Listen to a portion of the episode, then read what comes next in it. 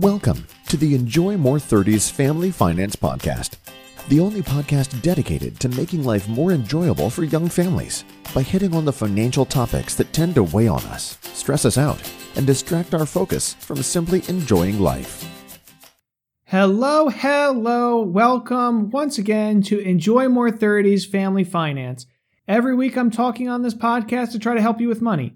Any steps forward, any confidence I can help you gain, that means you get to remove some of that financial anxiety that you might be carrying around with you. Because all I want you to do is focus solely on making life more enjoyable for you and your family. This series that we've been talking about is all focused on the kids. It's focused on your kids. That's why it's called the Your Kids Money Mindset series. Makes sense. And we're going to do that a little bit more today. And today's focus is going to be on trusts. This seems to be a word that tends to be associated with people that have money, right? TV movies, trust fund baby kind of vernacular. It all supports this kind of an association in our minds.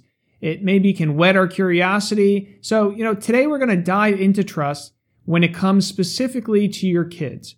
Now, as always, if you like what you're hearing, please make sure to subscribe wherever you listen, Apple Podcasts, wherever that might be clicking that star, leaving the review, it really, really helps. We're trying to reach literally millions of other young families just like you that are out there. Last week, we discussed a concept that most people have never, ever come across before, which was how you save for your kids when it comes to education, the one we all know, as opposed to maybe letting them handle more of this one, more of that education, and instead setting them up for a much better long term retirement, which is a really far off concept, but it allows them maybe to live much more fully in the present when they have their own families. So if you haven't checked out that episode yet, I really highly recommend doing so. Today's episode that we have for you is titled You Want to Trust? Do You Know Why? Where we're going to cover some basics of these things called trust because you've likely heard about them before here and there on TV or otherwise. They may seem advanced, they may seem beneficial, but it could very likely be something that you don't actually need. And the great thing about this episode, it's the first time out of any episode we've done so far that it's talking about something that you may not have to do, something that you don't have to think about.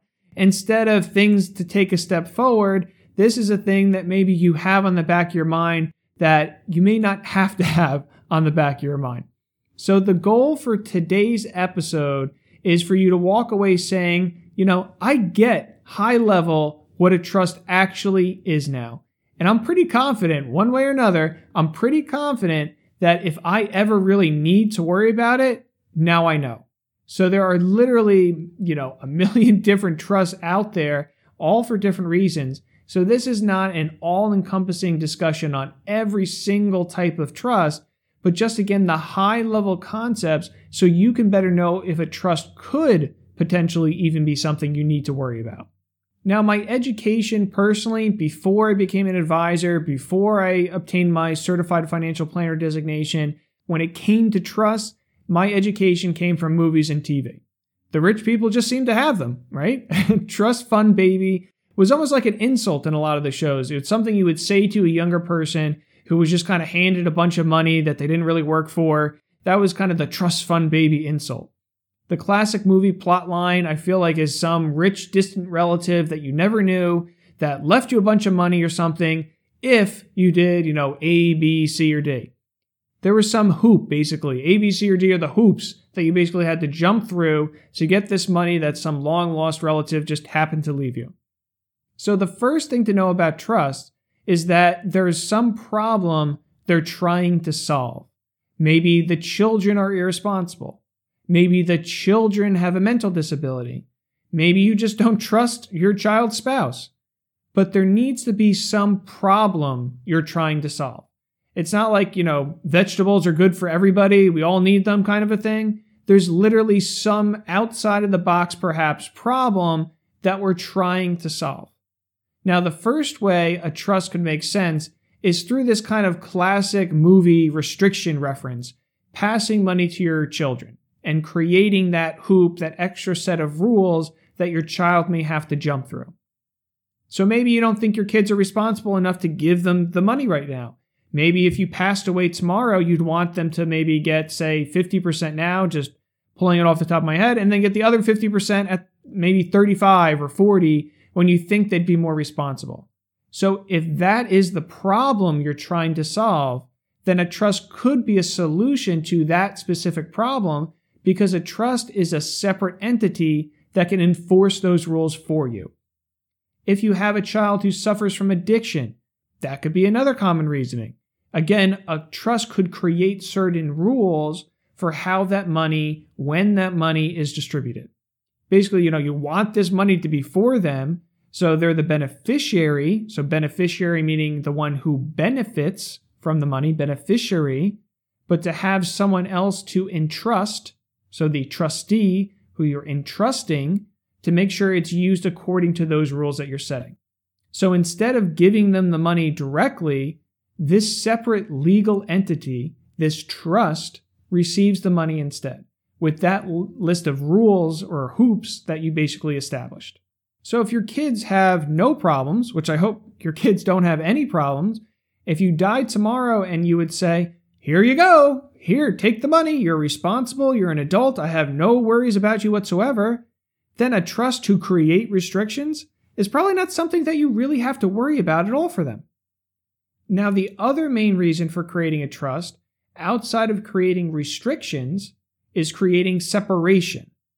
So let's say your child is married to someone you don't really trust, for lack of a, a better word. Not fun to think about, but you know, unfortunately, this tends to not be an uncommon problem or an uncommon occurrence that we come across. Basically, if your child passed away, you would not want the spouse to get all this money. In this case, a trust is creating separation. The money is not your child's technically, it's the trust's. So you can stipulate where the funds would go if something happened to your child or to protect those funds in the case of a divorce. So again, a trust is created as the separate entity your child is still the one who benefits, again, beneficiary, but you're entrusting a trustee, so you're entrusting someone else to carry forward these rules that you've set out.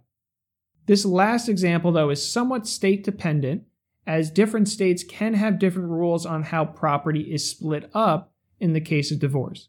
So that could be something that you want to consider, but depending on where your child lives, that could affect how much of a problem you're really needing to solve for. The other main example that we see here is in the case of a child with a mental illness or disability. If they are receiving Social Security disability and directly inherit a bunch of assets, then they would likely no longer qualify for Social Security disability.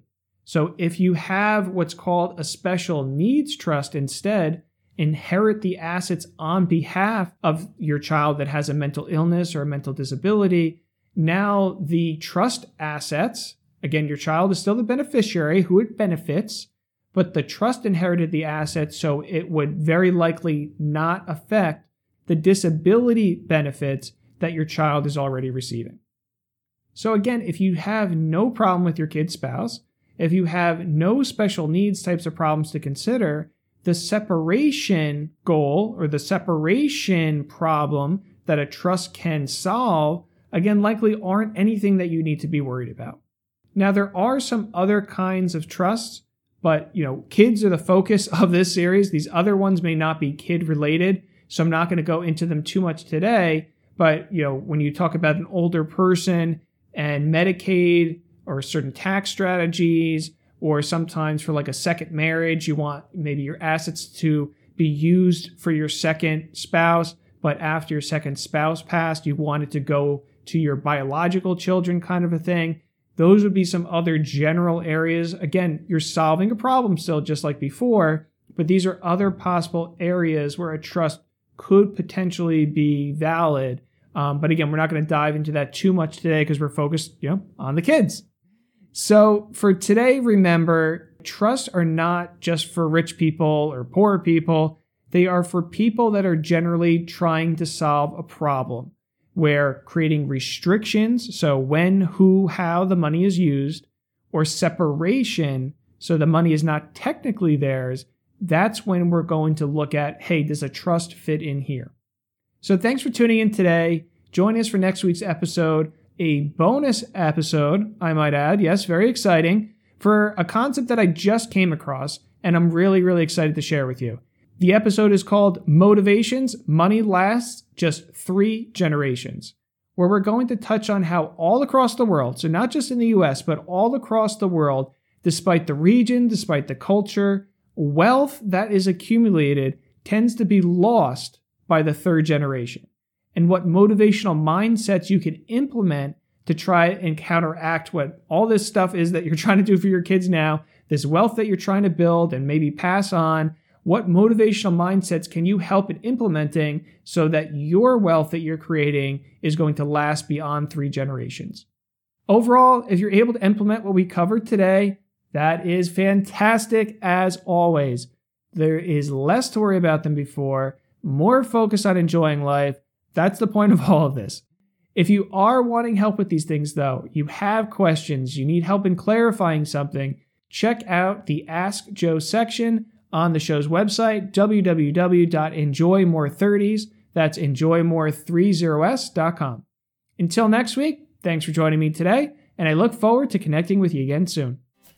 The conversations on this show are Joe's opinions and provided for general information purposes only. They do not constitute accounting, legal, tax, or other professional advice for your specific situation you should always seek appropriate advice from a financial advisor, accountant, lawyer, or other professional before acting upon any content or information found here first. Joe is affiliated with New Horizons Wealth Management LLC, a branch office of TFS Securities Inc. and TFS Advisory Services, an SEC registered investment advisor, member FINRA/SIPC.